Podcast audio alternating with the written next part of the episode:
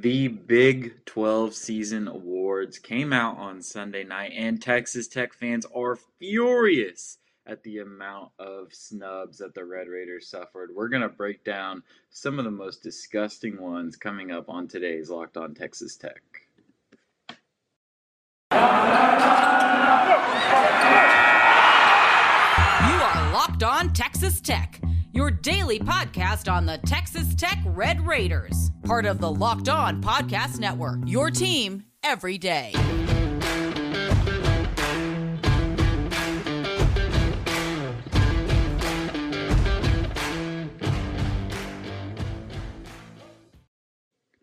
Welcome to Locked On Texas Tech, a member of the Locked On Podcast Network. Thanks for making Locked On Texas Tech your first listen every day. We are free and available on all platforms, including YouTube. If you have not subscribed to our YouTube channel already, please do so. I'm going to continue to say it until everybody does. It would greatly, greatly help out the channel. Uh, this episode of Locked On Texas Tech is brought to you by Stat Hero. Stat Hero is reshaping the way you play fantasy fantasy sports. Dozens of house based games to play daily. No sharks, no funky props, just your skill versus the lineups you choose. Sign up today at stathero.com slash locked on. I'm Ryan Mainville. I cover Texas Tech for the Dallas Morning News. I'm joined by Emory Lida, a longtime Texas Tech analyst and writer. Emory, it feels like it's been a while since we've both been recording an episode at the same time, and uh, I wish we were in a little bit of a better spirit today, but we've got to talk about some of the Big 12 awards because there are some atrocities on this list. Yeah, I mean, why don't we just start up top talking about the coach of the year race? One that if you would have told people a week ago, 100% of people would have thought Mark Adams was going to be coach of the year.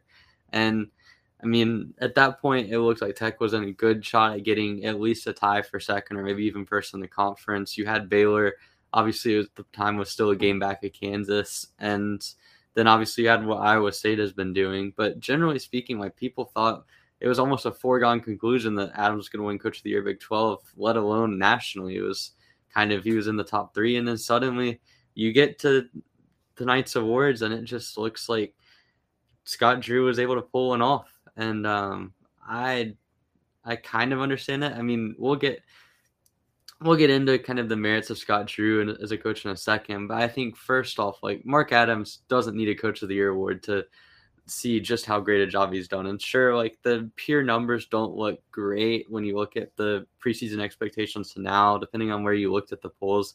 It's anywhere to one to three spots better than what the the media or the coaches expected preseason. But that doesn't tell the whole story of the phenomenal job he's done building this team in the same way that Scott Drew and Baylor's record doesn't do justice in terms of what his coaching job did. So I don't think this is much as much about Scott Drew being in the wrong for winning coach of the year. I certainly think he's done an outstanding job at Baylor, but man, I mean, it's crazy how much just a couple late season losses change what people think of Mark Adams because like I mean, I think you still have to make a good good argument that he's national coach of the year. I mean, given how he was able to rebuild the roster in the 7 month period before the season, get everyone together guys that people didn't really think were like preseason All Americans or anything. It wasn't like Texas where you're bringing in Conference Player of the Years. So to be able to get this roster into that shape and not end up with a Big 12 Coach of the Year after sweeping Baylor, after winning 12 games, after going undefeated, and throughout the season at home, it's ridiculous, but it is what it is. Yeah, I really don't like this one uh, at all. Um, I think that I've been monitoring kind of national coach of the year this year. Um, obviously, trying to figure out just what the pulse is and um, where a guy like Adams would rank in that. And so, obviously, you've got some prime candidates there, right? Tommy Lloyd has done a phenomenal job at Arizona. Um, Ed Cooley, uh, leading a Providence team that, that won its first Big East championship and um, defeated Texas Tech in the process. Um, but there's just this race, like the Big 12 race specifically, is very, very surprising to see uh, Scott Drew over Mark Adams. And like, I I understand the rationale to a degree. Like Baylor um, lost a, a number of players, and they they've had some injuries this season, and you know they're one of the Big 12's best teams, but I feel like this is just kind of an honorary award based on what's happened last few seasons with Baylor. Like uh, Scott Drew is a guy that is respected, um, but is also really liked around this conference. Like uh, Bill Self is really respected, but there are a number of people who do not like Bill Self, and, and we'll talk about it openly. Um, but Drew's like a good guy. Like he's a really good guy. Um, he's friendly, he's kind, he's hardworking, and he knows the game of basketball really well. And so I understand um, why he's in this position. But I think when you look at both resumes, it just doesn't make a ton of sense to me to have him over Adams right now. Um, primarily because I think that Texas Tech's roster suffered significantly more um, turnover than Baylor's did. I mean, you retained the two best players that you retained uh, from your last year roster were fifth and sixth in minutes played this season because they were hurt so much. Terrence Shannon Jr. played 501 minutes this year. That is nuts. That is that is not a lot. And so I, I understand the injury argument. Uh, Scott Drew is deserving. I, I probably would have had him second over TJ Otzelberger just because I, I don't think that uh, what Iowa State did this season was was that impressive. It was obviously a lot better than getting skunked in, in conference play again, but I, I just kind of feel like this was Mark Adams' award, and, I, and I'm surprised to see that he didn't win it.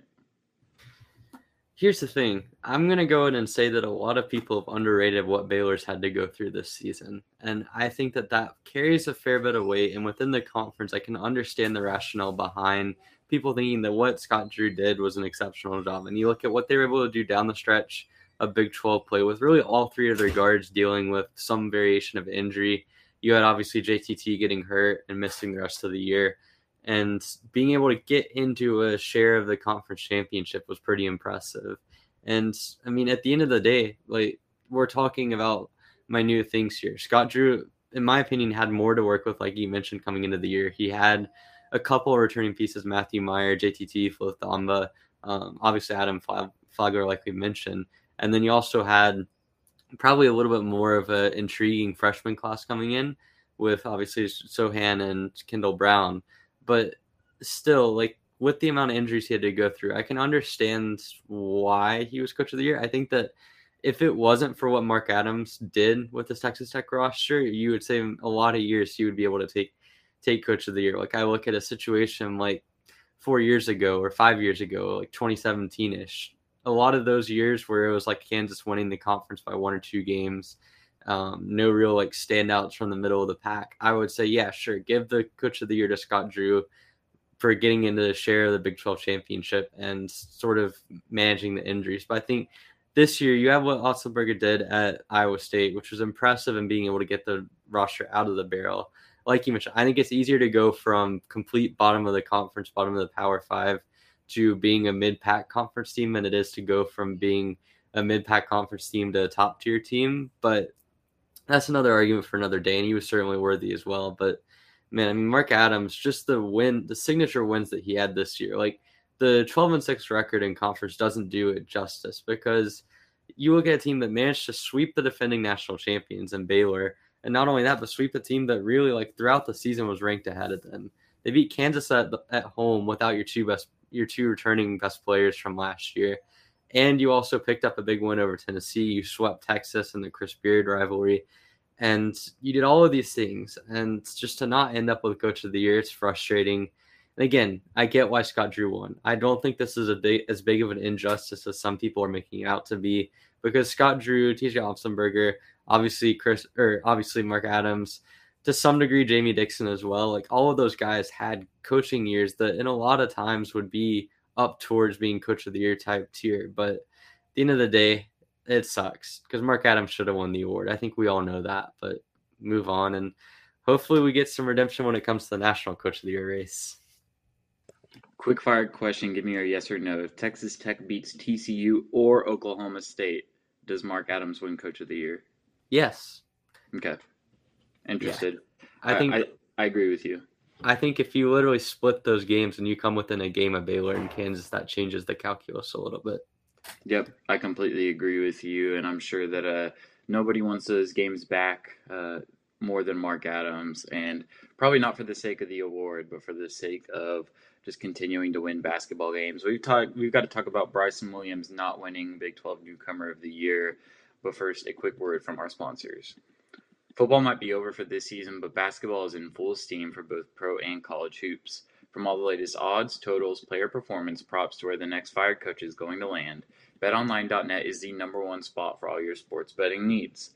BetOnline remains the best spot for all your sports scores, podcasts, and news this season. And it's not just basketball. BetOnline.net is your source for hockey, boxing, and UFC odds right to the Olympic coverage and information. Head to the website today or use your mobile device to learn more about the trends in action. BetOnline, where the game starts. March Madness is just over one week away. That means you need to start thinking now about where you're going to be running your brackets this year. Are you going for the usual or are you looking for the best? We've done our homework here and we're running brackets with runyourpool.com. Along with standard brackets, Run Your Pool offers game types like Survivor or Pick X. They have options to edit scoring and they offer more intel to make your picks, all stuff you're not going to find at ESPN or CBS. Clearly, we believe in Run Your Pool because, like I said, we're running our brackets there ourselves. There's no truer test than that. If you want to play against us for a shot at a cash prize, join us at runyourpool.com slash locked on. And while you're there, create your own pool for your friends and family. Enter Pure Madness at checkout for $10 off your custom pool. All the rules and details will be available there. That's runyourpool.com slash locked on for your chance to win a cash prize. We look forward to seeing and beating you there. Thanks again for making Locked On Texas Tech your first listen every day. Be sure to check out the uh, Locked On Bracket Breakdown March 14th right here on the Locked On Texas Tech podcast feed and YouTube channel. College basketball experts Chris Gordy, Andy Patton, and betting expert Lee Sterling give you in depth breakdowns on every matchup. It'll be uh, the second time that Andy Patton ends up on our podcast feed. Good, good dude. He's going to have a lot of good stuff to say on that show. But for now, we are focused on Bryson Williams not winning Big 12 Newcomer of the Year, which was a little surprising to me, especially when you look at the all Big 12 teams. He is the only Texas Tech member player to crack any of the top three all Big 12 teams. He was a unanimous first first teamer, um, obviously unanimous all newcomer team, and the newcomer of the year ends up going to Izaiah Brockington of Iowa State. Emery, what did you think about this one? Do you think that it was a greater snub than Mark Adams or somewhere in the middle? I think it was less of a snub. I think out of all of the awards that you could argue the Tech got snubbed out of, I would say that this is the most defensible. And for me, I guess it's a little bit of an optical discussion because I would say that if you're looking at overall like first team, second team, third team, usually those are more team dependent and team success dependent. And I think that's why people saw the amount of success that Bryson Williams had on Texas Tech and saw the success that Texas Tech had. And there's really no reason Bryson Williams couldn't be on the first team, which is why it was a unanimous selection. When it comes to the newcomer of the year, though, and you have Brockington, he was the engine for Iowa State's offense for a good portion of the year. I mean, the roster without him really just did not have a lot of self creation. And I mean, you look at the impact he had. He had a stretch of games in the Big 12, which really sort of fueled them to the tournament. If he if they dropped those games for Brockington, had a string, I think it was four straight games of 20 or more, then it's very likely that they don't end up on the tournament or at a minimum are sweating an outcome selection Sunday. So for him to come up with those performances, he averaged over 17 for the year. He was pretty efficient while doing it and took on a lot of ball handling responsibilities as well. So you have all of that going for him. And Bryson Williams had an exceptional season. He had the game in Allen Fieldhouse, which I thought was probably one of the best games we've seen a tech player have in the last decade. And in general, he was the really the main ignition for Tech's offense to a fault at times. But certainly he was really relied upon and was very efficient. But Brockington just took on so much of the load as a guard for Iowa State. And I feel like it's kind of the like feel good story of him coming in kind of single-handedly changing the tide of the program alongside their coach and alongside sort of a couple other guys like Ty- Tyrese Hunter, for example, that sort of swung the momentum. Like I think Bryson Williams, if it was up to me, would have won the award, but at the same time, Brockington's at least a defensible pick because he did have some efficient moments. His volume throughout conference play was really impressive, and I mean, it is what it is. I don't have as much of an issue with this as some of the other picks that we'll get into later. Yeah, so this is actually a really interesting kind of like subset that we could talk about here and just issue that gets talked about a lot about awards um, specifically whenever people are talking about like mvp and what does it mean to truly be the most valuable player um, and, and, while that's not necessarily what we're considering here i do think that when you look at what brockington provided for this iowa state team it's unquestionable that he might have been the most valuable player on a team in the big 12 this year i mean just thinking about what Iowa State would have looked like without him this year is unthinkable. I mean, this is a team that scored 36 points in a game. And to imagine what you would do whenever you're taking away a guy that averaged 18 points per game in conference play, it's pretty pretty terrifying, uh, honestly, if you're an Iowa State fan or if you're a uh, TJ Otzelberger fan. I think that Brockington, man, uh, it, it's a good pick. I, I wish that it wasn't. Uh, because I, I, really like Bryson Williams. I thought he had a heck of a year. Um, I'm, I'm really glad that he is a Red Raider, and I thought that he made the most out of his singular season here. But um, very, very hard to to contest with the Brockington pick. Um, let's take a quick look at, at the other three All Big 12 teams. There are no Texas Tech members on any of the other three teams. Four Red Raiders made honorable mention Adonis Arms, Kevin McCullar, Kevin Obanor, and Marcus Santos Silva. Are there any players on that list that surprise you, or any snubs from that list that surprise you? Okay, I think David McCormack making third team All Big 12 was absolutely ridiculous. Um, when you have a guy that got benched halfway through the season, was a net negative in a good amount of the conference games that he played, is relatively inefficient for his size at the rim, and whenever can whenever Kansas is running their best lineup, it doesn't involve him. It makes no sense for him to be on a conference team, and I don't think it sh- he should have necessarily been replaced by a tech guy. I think it's just kind of the way that the season worked out for them that it ended up being that they had so many honorable honorable mention guys because guys like McCullar, you could say, well, he missed too many games, and that would be kind of a valid excuse because I don't think McCullar really was as impactful as some someone that would be like on a Big 12 team in spite of injuries. I think if I was doing my own personal ballot, I would have taken that into consideration. I think you could say Arms and Obanor kind of had their inconsistencies at times, and Santos Silva just purely off a roll. If you look at the analytics for Santos Silva, it would easily he would easily be on the all conference team. But at the end of the day, like you can't have any of the like all of those guys have valid reasons as to why they're not on. But having McCormack on a Big 12 team, I think, is ridiculous. I think Avery Anderson's another kind of questionable decision as well. Like again, inefficiency for Oklahoma State. It's the same sort of argument. Like when you have a guy that at times is actively hurting his team, and this time it isn't like something that was like a three or four game stretch. This was the whole conference season. Avery Anderson struggled with efficiency. And he didn't really put up the volume numbers either to really be able to justify that take. And even on the back end, Jay, I thought Jalen Wilson was maybe a little bit of a questionable choice. I think certainly he heated up in conference play. And I, if I remember correctly, Big 12 teams are primarily focused on what happens during conference season. But still, I mean, the third team for me was the big point of contention. I think the first team, they got all five right. Outside of, I personally would have had Flagler over Akinjo, but that's also me being biased towards Adam Flagler, as I've mentioned numerous times on here. And I think the second team is almost perfect outside of that one aforementioned sub. But man, the third team, just having McCormack on there and to a lesser degree having Avery Anderson on there is just ridiculous to me. I got a hot take about the first team. Go for it. Mike Miles over Akinjo.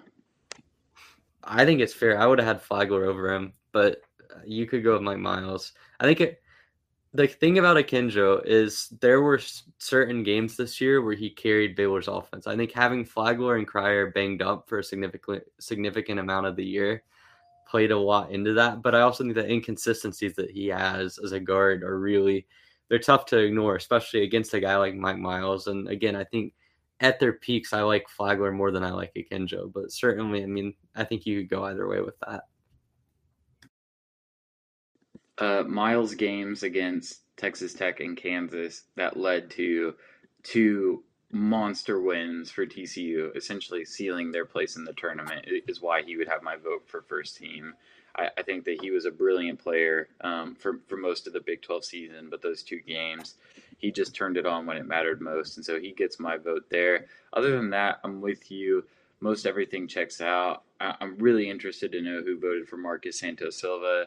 Not because I think it's wrong. In fact, I, I kind of think it's like especially right. Like talk about a guy that's providing value for you even when he's not showing up in the box score. Just am really interested to see who voted for him. But nonetheless, uh, maybe we'll know eventually, maybe not. In the meantime, we've got to talk about this all Big 12 defensive team, as upset as it's going to make me. But first, a word from our sponsors. I love March Madness and bracket contests, but I can't remember the last time I actually went deep and won any money. I'm hedging my bets this year with Stat Hero. Stat Hero's NCAA single pick'em games pits the star players against each other in an amazing hybrid between fantasy and sports gambling. Start focusing on the players you know best with a gameplay that doesn't rely on big spreads, long odds, or funky props. Stat Hero gives you the advantage, resulting in the gamers winning four times more often. Why? Because Stat Hero eliminates the mystery about who or what you are going up against. Stat Hero is the easiest and fastest way to get your sports action fix. The simple, sleek gameplay will have you playing in minutes. This is what daily fantasy was meant to be. Stat Hero. This is the time of year that I've pretty much given up on all my New Year's resolutions, but not this year. I'm sticking to my resolution to eat right thanks to Built Bar. It almost feels like it's not a resolution because I actually enjoy eating Built Bar products. They're not just a protein bar, they're a treat, and they're covered in 100% real chocolate. They are low in calorie, high in protein. Replace your favorite candy bars with these, they are better. Go to built.com and scroll down the macros chart, you're going to be blown away. They are high in protein, low in calorie, high in fiber, and low in carb. Go to built.com today to get your hands on some of your own. All right, we, we've talked the Mark Adams Coach of the Year snub. We, we've discussed maybe if Bryson Williams should have been Newcomer of the Year. But now I think it's time for us to discuss where where I know you and I kind of have some issues on different things, but uh, the All Big Twelve defensive team is not good it, it is just it is not good, um, and, and that's just that's displayed most in the fact that three dudes won Defensive Player of the Year in this conference, um, which, which, doesn't make sense. Like I don't, I don't want to do the Rothstein bit, but like, why why are there three dudes winning one award? It doesn't doesn't make sense to me. Um, and then the defensive team, it, it's just it's it's all over the place, man. And I've got a bone to pick about Mylik Wilson. Um, but I, I, under, I understand the counter argument against why Wilson isn't here. But even without that, I, I feel like there's a lot that is just not good here. Emery, get the ball rolling for us. What do you see on here that you do not like? Well, first off, you've literally got a player in Jonathan Tchamwa Tchatchoua who isn't even top three on his own team in pretty much any defensive metric you look at, whether it be uh, Evan Miya's stats, whether it be DBPM. You look at his block rate; it's nothing exceptional. Thamba beats him there. Then obviously you look at the lineup stats, and they literally posted a better defensive rating over the last five games when he was out due to injury, which is another point. He missed five games. Like I, I really feel bad for him. I think he's an integral part to what they do as a team. I think his rebounding is really good. But at some point, when you miss almost a third of the conference season, and you were really more of a situation rotation player than like a star player getting a lot of minutes in Tchamwa Tchatchoua's case, it just makes it so difficult for him to be any sort of player of the year and defensive player of the year. It's just not what he's good at, you know? Like for me, the strength of Baylor's team on defense has almost always been in their wings with a Kendall Brown association with a Matthew Mayer. Like all of those guys are really versatile. And then you have Thamba's rim protection, even though he's kind of a little bit of a liability on the perimeter. But all of those guys, I feel like literally every single one would have been a better pick for all defensive first team than Tchamwa Tchatchoua, and he made it and won Player of the Year. That is probably the strangest pick I've ever seen. Then you've got you've got the guards, which I mean, I kind of get seeing Dajuan Harris and Markquis Nowell on the team. Like both of those guys are kind of pesky on on ball defenders, but I really just, I mean, it's frustrating to me because it makes me wonder what the Big 12 coaches that voted on this really saw in each of these guys. Because for me, I look at Nowell and I look at Dajuan Harris, and both of those guys, from an off ball perspective, in terms of matchups, like they're not some of the stronger defenders in the conference. I would say a guy like Damion Baugh from TCU is a better guard defender than either of those guys. And I feel like the tape backs that down more than the pure steal stats. And I mean, for both of those, I kind of get the rationale, but Tchamwa Tchatchoua should not have been on there. I think Gabe Savoy, and I've talked about him a lot, as a wing defender, he's about as good as they come in the country. And I completely get him getting co defensive player of the year or whatever, but it's and obviously Moussa Cisse, I mean, we saw on Saturday what he can do. He's a really good rim protector. Maybe a little bit overvalued if you just look at the pure block numbers. I think that sometimes he those numbers get a little bit inflated by just how much of a rock fight type team Oklahoma State is, and in some ways the amount of rim pen- penetration that they give up. But certainly, Cisse, I understand his argument, but I mean it's the two guards and especially Jonathan Ch- Tchamwa for me that just it does not make any sense. Mylik Wilson had five more blocks and 17 more steals than JTT this season. And JTT is the conference player of the year. Mylik Wilson is literally third nationally in DBPM over the defensive player of the year and Walker yeah. Kessler and yeah. and Chet. Yeah. And, Chet. and DBPM is traditionally a stat that gets inflated for bigs as well. And even then, JTT was not even close to the top of the conference if you look at DBPM.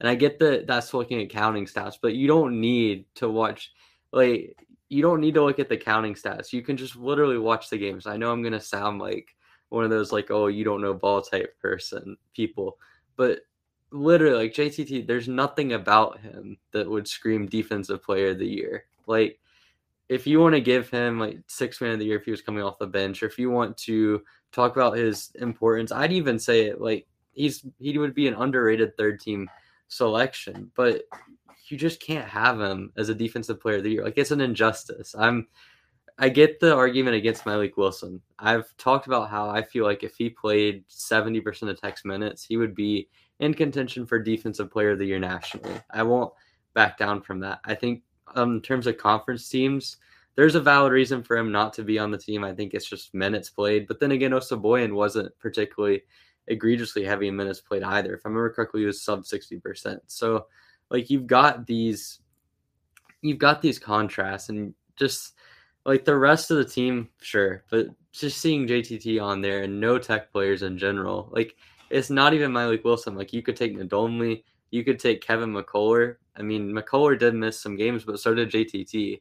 And uh, you're talking about a guy that's a national semifinals for defensive player of the year, someone that is one of the better off-ball defenders in the nation. And then you've also got other guys. You got Davion Warren, if you want a pure on-ball guy, certainly one of the better quicker hands and quicker reflexes in the conference. Like I just don't know what they were doing there. That's that's my take on it. Like JTT, no hate to the dude. I think he's an outstanding guy, outstanding player, but just him being on the defensive team is it's crazy.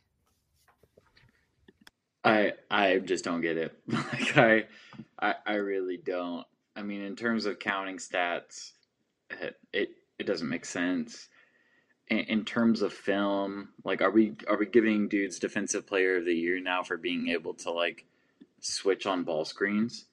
If that's the case, then like why, why is Marcus Santos on this list?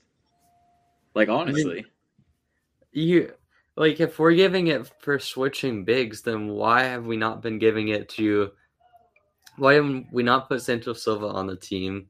And why are we not giving it to the bigs at both Texas and Texas Tech. And even to be honest with you, like even a, a, team like TCU, I feel like does a better job of switching if you're just looking at how their big switch than Baylor. One of the keys to Baylor's late season run has been the amount of minutes that they're running small ball with Sochan at the five and kind of being forced to run small. And you can see the improvements they've made in switching. Like if we're just looking at the eye test and looking at switchability, JTT is not the guy that I think would win out there if you're looking at counting stats, doesn't win there. If you're looking at rim protection, I could probably name eight or nine better rim protectors in the conference alone. Like, ah, that's out of all of the selections this year. You know, you could say Scott Drew, coach of the year. I can kind of understand that if you're just looking at what he had to overcome. You're obviously Brockington, we've got into him. If you're looking at player of the year, Agbaji makes sense. If you're looking at pretty much any other selection, even David McCormack on third team conference, like, do I agree with it? No. But I think that there's at least some avenue. But I don't even think you could say, oh, it's a reputation pick for JTT because he's never been reported as that good of a defender. You know, like it's not one of those things where like he's got the Osabuohien reputation or like back in the day, like a Mark Vital type reputation. Like, no, he's just an effort guy, a hustle guy that's really good on the boards, can switch okay, I guess, and isn't a liability. That's what I would say about his defensive ability. It's not a good pick. Um, everything else on this team, I'm I'm fine with Cisse. Um, obviously, like you mentioned, I, I think the counting stats are, are really really high here, and, and that's obviously going to be one of the main ways that these awards are selected, and so that that's a pick that makes sense. I think that he's a good shot blocker, anyways. Um, Osabuohien, yeah, I'm fine with that, just in terms of his versatility and what he does. Um, Markquis Nowell, I actually kind of like this pick. I think that he was a little bit of an underrated on ball defender, had really, really good hands, obviously struggled a little bit in off ball and also um, just keeping up on switches because the dude the dude's really really small like he's really really small um, but his hands are really good um, he had a steal rate that was higher than Mylik Wilson's which is uh, not not easy to do this season um, and, and I don't like the Dajuan Harris pick. Like just just honestly, I, I, I don't I, I don't I don't get it. Like the the counting stats are there, um, but but the dude has played so many minutes that when you look at it from a rate stat standpoint, he he's middle of the pack and, and he's a he, he's a liability off the ball. He's a liability on switches. I, I, I, I don't like I don't like that pick. Not not very much at all. Yeah, I think Harris, Harris is a bigger injustice than Nowell. I think Nowell is probably one of the three or four best on ball defenders in the Big 12. And certainly, if you're just looking at process of elimination, most of the other guys that are up there that could maybe be better off the ball are guys that didn't really play enough minutes or weren't in a role. Like K State really relied on him as a point of attack defender. And so I kind of get that, even though it's not really what I would look at in terms of evaluating like my favorite defenders. But Dajuan Harris, like there's a number of guards in the Big 12 that I feel like we're probably more deserving of of that. I mean, even we've talked about Akinjo, but I think he would be a reasonable pick for Baylor. Obviously, Matthew Mayer. Like if you if you want to look at rate stats, Mayer's up there, even though I'm not sure the eye test really backs that up as much. And then obviously Mylik Wilson, Davion Warren from Tech. You've got guys like Marcus Carr at Texas. I mean, Damion Baugh, I already mentioned at TCU, and just really a couple other guys like Micah Peavy, even I thought could have had an outside shot at that. And so for Dajuan Harris to get it, like I guess they kind of figured, hey, Kansas needs at least one person on this team. They won the conference. Their defense is not all that good, but hey, I mean, Dajuan Harris gets a few steals every once in a while. So, and he's a decent on ball defender. So let's just give him a all first team Big 12 defense honor it's bad, man. Uh, awards are stupid. Honestly, that that those are my closing thoughts. Awards are really really dumb. Yeah, I mean, I think we should just settle this all on the court. You know, one on one king of the court style. You get five best defensive records. End up, they end up getting the all conference team. Let's just do away with coaches voting on anything. Just do away, do away with voting in general. No coaches preseason poll, no media poll, no anything. Just on the court all results. Mark Adams would definitely win in 21 against Scott Drew and TJ. There, there's not a chance, man. Oh, he fought a bear. He can do anything. I've got. That's right. Yeah, no doubt about it. Well, thank you all for tuning in to our Big 12 season awards recap. Um, we are sorry to be the bearer of bad news and just deliver the fact that Texas Tech has gotten absolutely snubbed on some of these awards. But luckily, our tone will be a little bit more positive as the week goes on, as we will be beginning to look at the Big 12 tournament. Texas Tech and Iowa State will match up on Thursday. We will begin our coverage in that game, taking a look at what Texas Tech has done in the past against the Cyclones and what they can repeat. So be sure that you are keeping up with us wherever you listen. Um, subscribe to our feed, leave us a review if possible. Go subscribe to our YouTube channel if you have not already. You can follow us on Twitter. You can follow me at rmainvillelbk. You can follow Emery at eracer41, and you can follow the official Locked On Texas Tech Twitter page at Locked On TTU. Thank you all for making Locked On Texas Tech your first listen every day. Now make your second listen Locked On NFL Draft. Ryan Tracy and former NFL cornerback Eric Crocker bring the NFL draft to life every day with insight and analysis on college football prospects and NFL front offices. It's free and available wherever you get podcasts. Thanks for joining us, and we will see you tomorrow.